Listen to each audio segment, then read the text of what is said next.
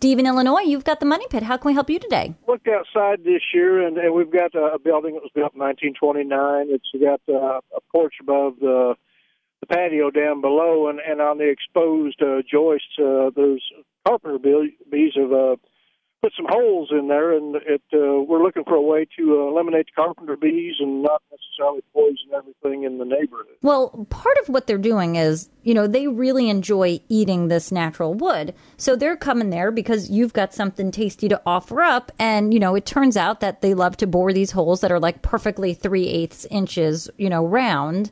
So you can do a couple of things. You can um you can have it treated by a pest professional and then seal up those holes, and that should do the trick. But you're right, you know, chemicals are used, and that might not be what you have in mind.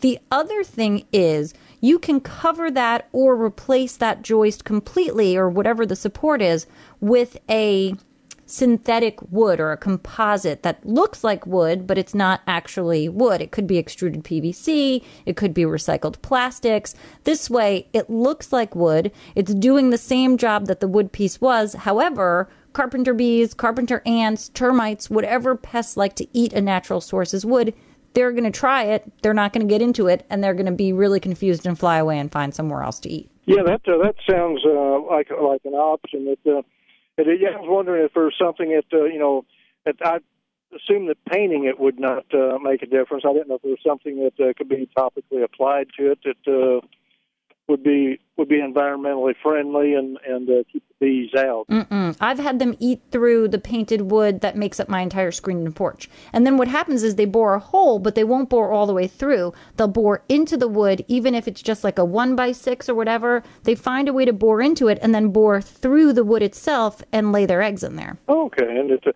yeah, it's it's it's amazing. It looks like you do somebody got out with a drill and drilled the hole in there. It's just bizarre. It's perfect how they do it. So essentially, the the, the options of, of basically are, are having someone come out and, and treat it, or or either covering or changing the material that's there. Yeah, changing material is usually the best bet because they won't eat it. And then, as an added benefit, you know, it doesn't require any maintenance except the occasional cleaning. You know, you're not going to be painting it all the time.